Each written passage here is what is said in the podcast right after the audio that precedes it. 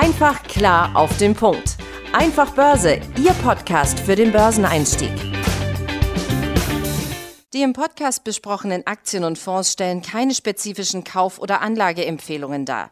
Die Moderatoren oder der Verlag haften nicht für etwaige Verluste, die aufgrund der Umsetzung der Gedanken oder Ideen entstehen.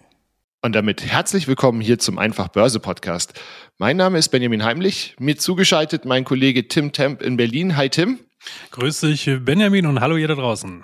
Und wir sind heute zu dritt in unserem virtuellen Studio. Wir haben uns mal wieder einen Gast eingeladen. Äh, Florian Söllner, leitender Redakteur beim Aktionär und verantwortlich für den Hotstock Report, ähm, ist uns heute zugeschaltet. Hi Florian. Grüß euch, hallo. Schön hier zu sein. Wir wollen uns heute eben mal mit dem Thema Hotstocks auseinandersetzen. Flo, äh, du äh, verfolgst ja äh, praktisch eine antizyklische Strategie. Also wir haben da ja in Folge 30 des Podcasts auch schon mal vorgestellt, was das ist. Und hast da echt auch früh schon Highflyer identifiziert, zum Beispiel 2015 ja auch schon Nvidia. Äh, kannst du unseren Zuhörern mal so ein bisschen aufdröseln, was ist ein Hotstock und was, was ähm, für Kennzahlen muss der mitbringen? Also ich denke mal grundsätzlich, laut der Definition der Allgemeinen muss ein Hotstock gar keine Kennzahlen mitbringen, weil eigentlich ist Hotstock auch definiert in den USA beispielsweise als eine heiße Aktie, die gerade im Moment hot und heiß ist, weil sie vielleicht neu an die Börse geht oder gerade jeder drüber spricht. Und oft sind das dann Aktien oder Marktphasen, wo gar keiner so genau hinguckt, wie ist die Bewertung. Ähm, wir im Hotstock Report versuchen aber eben genau das nicht zu machen. Wir sind dann eher auch contrarian und Ziel ist es natürlich, Hotstocks früher zu kaufen als andere. Idealerweise kaufen wir sie dann, wenn sie noch gar keiner kennt, wenn sie eben nicht hot sind. Und idealerweise gelingt uns dann vielleicht auf dem Hoch, wenn dann die Aktie plötzlich heiß geworden ist, dann zu sagen, eben antizyklisch, okay, wenn alle plötzlich sich drauf stürzen, ist der Kurs meist wirklich sehr hoch überkauft und dann ist es eher ein Verkaufszeitpunkt. Also wir, also Hotstock wäre vielleicht zu kurz gegriffen, um die Strategie zu erklären, sondern eher, es geht auch um Richtung Value. Aber grundsätzlich ist das Schöne an dem Begriff, er ist offen für alles. Also wir sind auch offen für alle neuen Trends. Wir blicken uns um, was heiß wird, heiß ist. Da sind erstmal keine engen Grenzen gesetzt, welche Themen wir uns hier angucken dürfen für unsere Leser. Ja, was für Zahlen bringt, also aber was, was, äh, wie, wie guckst du dann da drauf, ähm, wenn du ein Unternehmen suchst oder so, das eben in Zukunft mal heiß werden könnte? Genau, da gibt's mehrere Punkte natürlich. Grundsätzlich finde ich ja schon jemand, der Warren Buffett und Lynch gelesen hat. Da gibt's ja schöne Bücher bei uns und den Value-Ansatz sehr vernünftig findet. Also eine Aktie, die noch günstiger ist und vielleicht erst durchstartet, ist schon mal grundsätzlich interessant. Dann gibt es natürlich auch die Chart-Technik, wo man sehr schön ablesen kann, okay, die Aktie ist nicht, hat sich nicht schon verzehnfacht, sondern liegt vielleicht noch unten, wie sie auch der Bitcoin mal gemacht hat oder auch eine Apple lag mal langweilig unten. Wir haben dann auch ein Chartsystem, Turnaround-Formel, Aktionär, die genau dann solche nach langen Seitwärtsphasen, wenn was anspringt, identifiziert. Da gibt's mehrere Punkte. Natürlich gefällt es mir tatsächlich, ganz gut, wenn eben noch nicht so viel über eine Aktie gesprochen wird. Also man muss da ein bisschen selbst vielleicht recherchieren, nicht darauf warten, dass ein zugetragen wird von PR-Agenturen oder von Banken, die eine Aktie gerade an die Börse bringen. Oft sind sie da sehr teuer, wie auch Warren Buffett schon sagt. Also sprich, es gibt natürlich unendlich viele Möglichkeiten, auf Aktien aufmerksam zu werden. Es gibt auch mal einen Hinweis natürlich auch mal von einem Leser beispielsweise, ich weiß auf dem West, da wurde übrigens auch der Podcast erwähnt von jungen Menschen, die, die uns da kennengelernt haben darüber. Dann schon mal danke an euch auch dafür. Also die Möglichkeiten sind da schon sehr breit. Ich habe gerade mal äh, den Begriff Bitcoin dort gehört äh, von der Florian und äh, das fand ich natürlich besonders spannend, ähm, weil natürlich Bitcoin ist eine Kryptowährung und demzufolge kein Hotstock im klassischen Sinne, weil ein Stock ist ja letztendlich eine Aktie.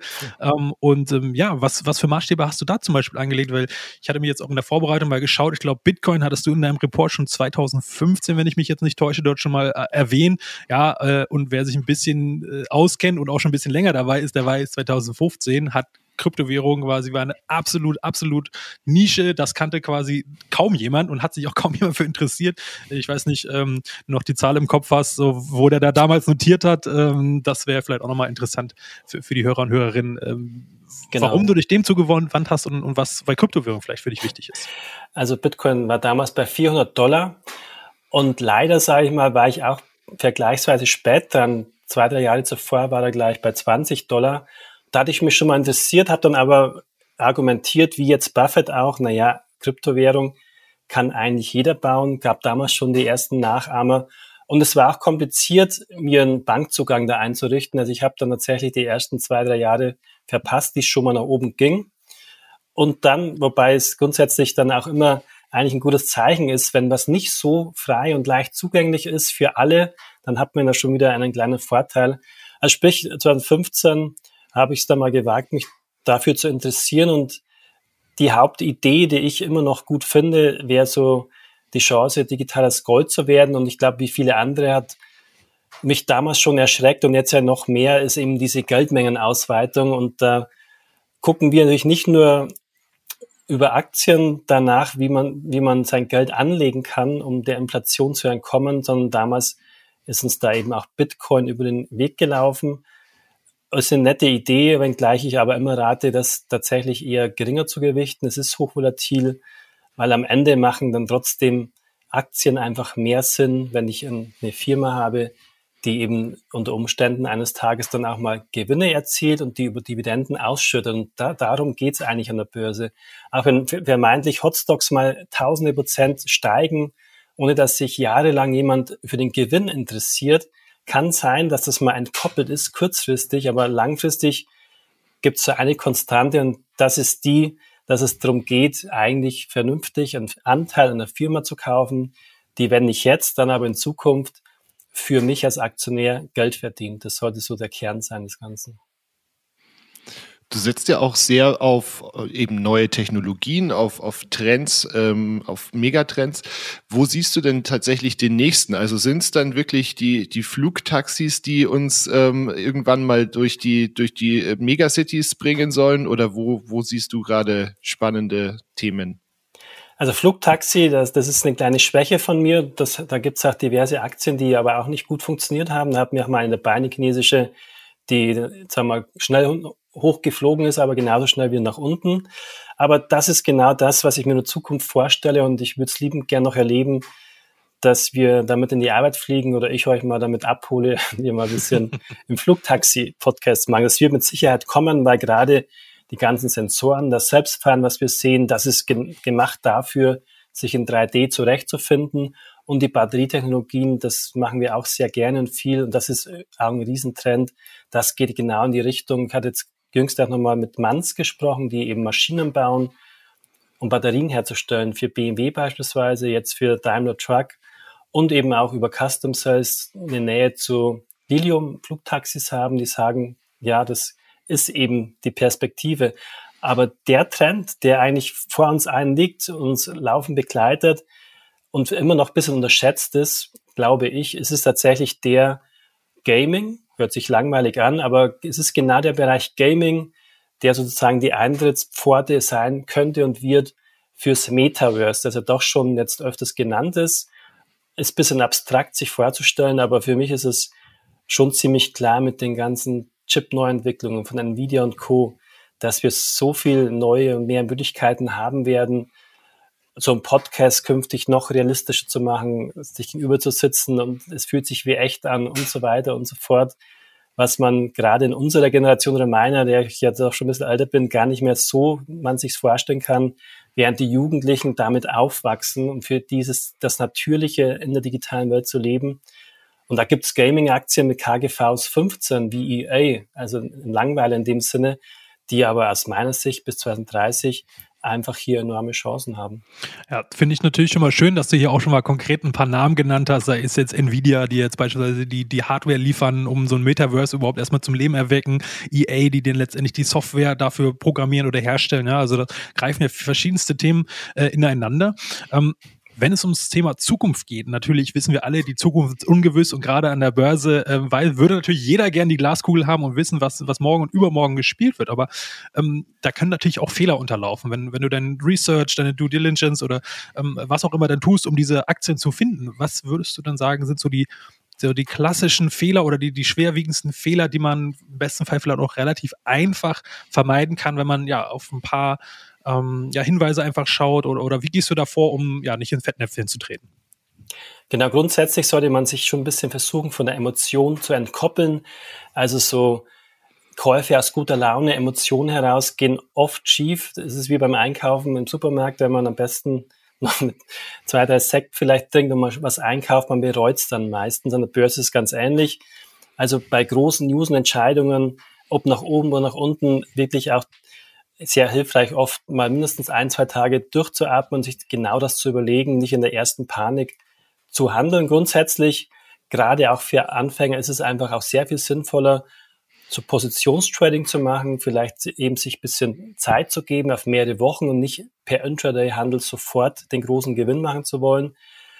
Das, was viele schon gehört haben, aber sich eigentlich wenige dran halten, stelle ich immer wieder fest, auch der neueren Anleger, ist das klassische, weil du sagst ganz richtig, natürlich liegen wir auch oft falsch.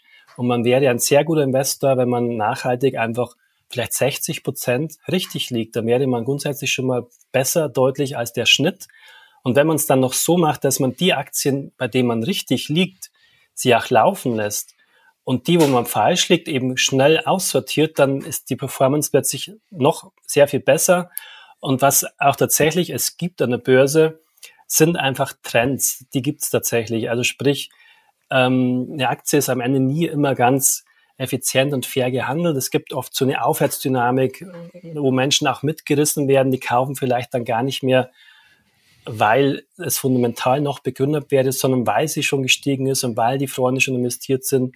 Also sprich, es gibt Trends, die übertreiben nach oben immens. Es gibt tausende Prozent ähm, Performance-Aktien, gibt dann aber auch so Abwärtsspiralen, wo es dann auch zu weit nach unten geht, aber es geht dann auch monatelang nach unten. Also sprich, ich liege dann sehr gut mit der Strategie, wenn ich nach 15, 20 Prozent Minus durchaus auch mal verkaufe. Wenn es weh tut, vielleicht erstmal die Hälfte rausnehme, umgekehrt eine Aktie eigentlich immer laufen lasse oder ein Bitcoin, je nachdem. Man hat es beim Bitcoin gesehen, es hat keiner gedacht. Es wäre aber auch hier sehr richtig gewesen, solange der Trend intakt ist, weiter laufen zu lassen. Lieber mal ein paar rausnehmen, aber nie zu früh verkaufen und, und zu spät ähm, eben oder eben die Verlustbegrenzung nicht rechtzeitig machen. Genau. Das sind ja auch sehr viele äh, Tech-Werte, über die wir jetzt gesprochen haben. Hast du denn vor dem Hintergrund, dass die aktuell ja doch auf breiter Front ziemlich verprügelt werden, ähm, hast du irgendwie eine Anpassung vorgenommen? Heißt, ähm, investierst, investierst du gerade anders? Also ich muss zugeben, ich, wir investieren tatsächlich für den Hotstock Report und für unser Depot 2030 tatsächlich schon die letzten zwei, drei Jahre vergleichsweise konservativ, wo es auch ein bisschen Gegenwind gab, weil einige Leser gefragt haben, ähm, wir, was soll die Aktie, wir wollen hier heißer agieren. Es gab dann Marktphasen, wo es dann quasi auch in dem Moment die falsche Strategie offenbar scheinbar war, weil es dann eben weiter gestiegen ist. Aber für mich ist klar, nach zehn Jahren Aufwärtsbewegung, doch sehr hohen Bewertungen und ihren Prognosen von Katie Wood und Co., wo ich, wo man einfach nicht mehr nachvollziehen kann, auch wenn wir mit Professoren sprechen über Selbstfahren und, und diese Experten eine ganz andere Wahrnehmung haben wie das, was hier so US-Bullen in den Markt geben, dann ist schon klar, dass es irgendwo korrigieren muss. Aber um zurückzukommen auf die Frage, also ja, wir haben uns schon angepasst und passen uns auch immer an. Und ich mich auch. Ich ändere auch oft meine Meinung. Muss man machen in dieser schnelllebigen Welt.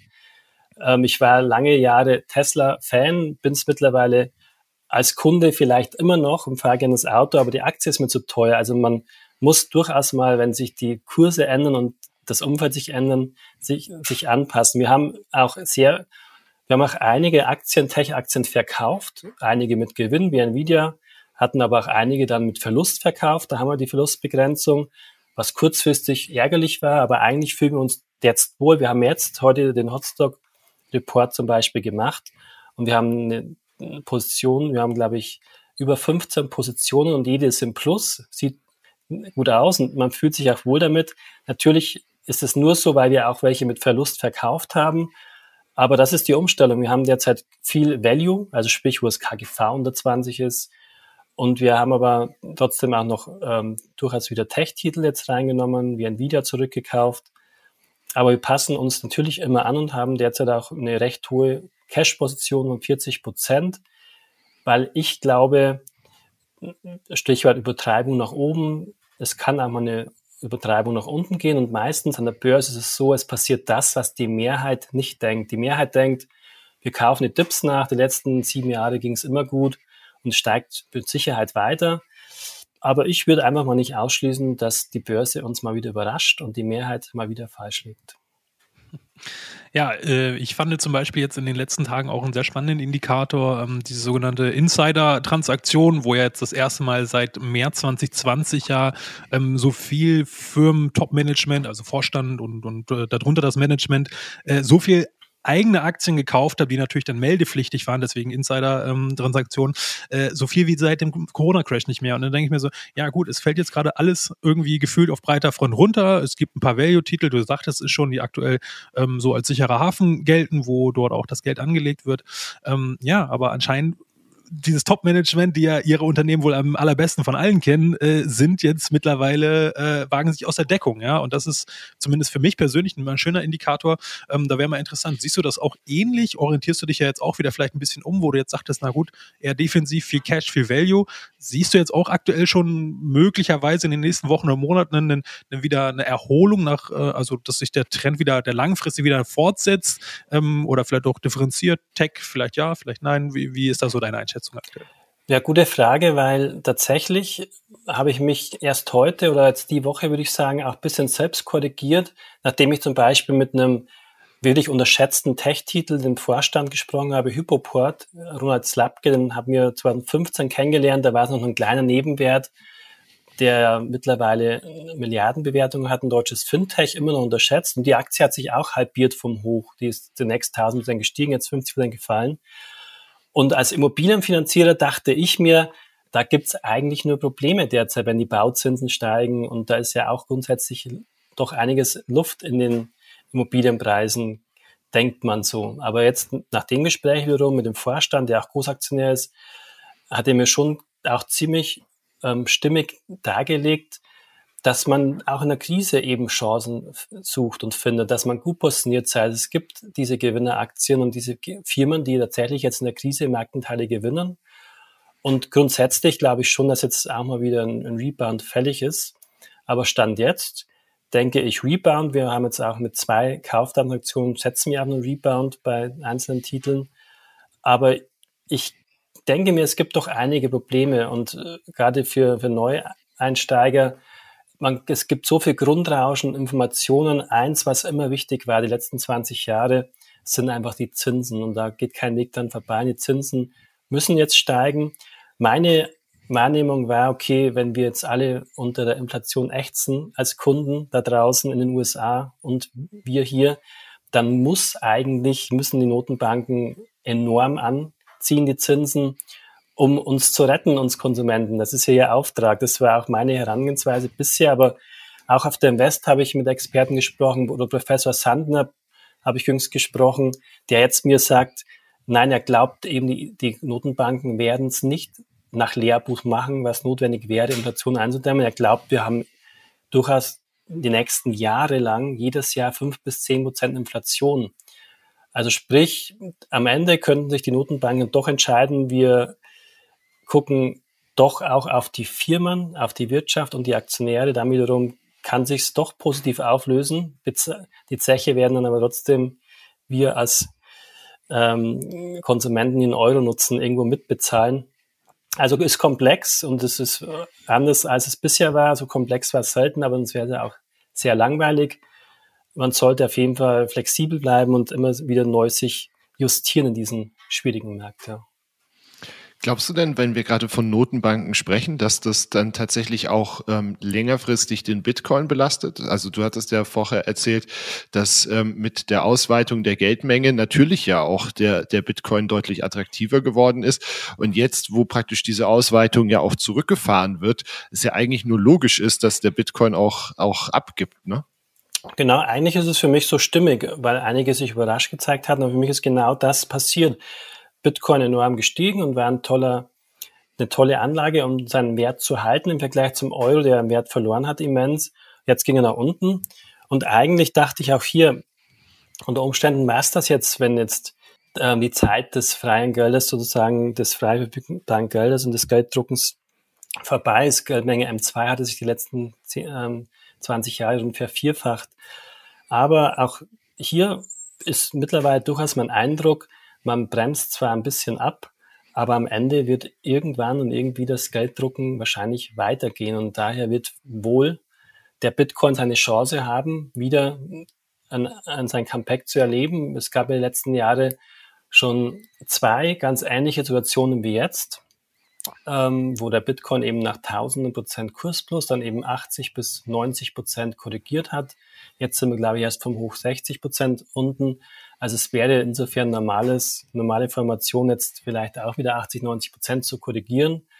Und wir Bitcoin-Investoren, ich hinweise nochmal, ich habe ja selbst ein paar privat, ähm, hätten entsprechend natürlich die Chance, dass es dann erneut weiter funktioniert. Aber ganz klar nochmal der Hinweis, Bitcoin ist so im schwerelosen Raum. Hier gibt's keinen Anker und niemand, der sagen kann, wo landet's. Hier gibt's keinen fundamentalen Kern. Also bei einer Aktie kann man es irgendwo immer sagen und durchhalten, wenn die Aktie, wenn die Firma so gut verdient. Bitcoin kann alles. Der kann auf eine Million steigen, der kann auf 1000 Dollar sinken. Und nichts davon ist in dem Sinne falsch. Ja, ja das sind natürlich schon mal spannende Aussagen und da kriegt man natürlich auch ein Gespür davor, dass immer Kryptowährungen nochmal eine, eine ganz Eigenliga in sich sind. Vielleicht nochmal kurz zur Einordnung für unsere Hörerinnen und Hörer. Ähm, wir zeichnen hier Ende Mai 2022 auf, ähm, weil ja auch einige Aussagen zur aktuellen Marktlage und wir wollen ja hier einen zeitlosen Podcast, den man auch in ein paar Monaten und ein, zwei Jahren hoffentlich noch hören kann und auch noch einen Mehrwert rausziehen kann. Und da wir jetzt ja hier langsam schon ja, zum Ende kommen, nochmal abschließend äh, an dich die Frage, Florian, ähm, einen zeitlosen Rat oder vielleicht auch ein, zwei Tipps, ähm, wo du sagst, hey, das hat dich äh, im besten Fall dein ganzes Börsianerleben äh, schon begleitet und da bist du immer gut gefahren, wenn du dich daran gehalten hast. Was, was möchtest du vielleicht noch unseren Hörerinnen und Hörern mit auf den Weg geben?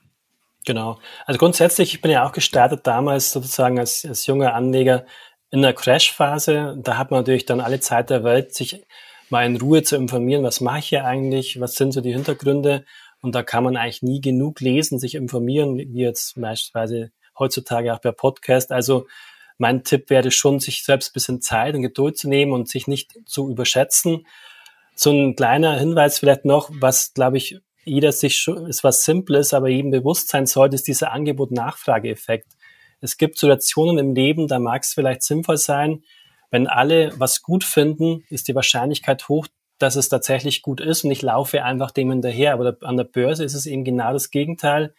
Wenn alle etwas gut finden, alle am gleichen Tag die Aktie kaufen, ist sie eben sehr teuer. Und eigentlich ähm, bin ich ganz, wirklich ganz richtig mit dem Gegenteil. Das heißt auch, da gibt es ja dieses Beispiel, einen Affen, der Dartpfeile wirft und dann gute Fondsmanager schlägt, dass man mit jeder noch so verrückten Meinung grundsätzlich eine Chance hat, und, und besser zu liegen als, als die klassische Mainstream-Meinung, die natürlich auch mal richtig liegen kann, aber eben dann oft falsch liegt. Man muss sich bewusst sein, wenn alle sich einig sind, wir uns alle einig sind, das ist die Aktie der Zukunft und wir dann alle unser Geld schon investiert haben und merk, bemerken wir am nächsten Tag, okay, jetzt gibt's niemanden mehr, der uns die Aktien abkauft.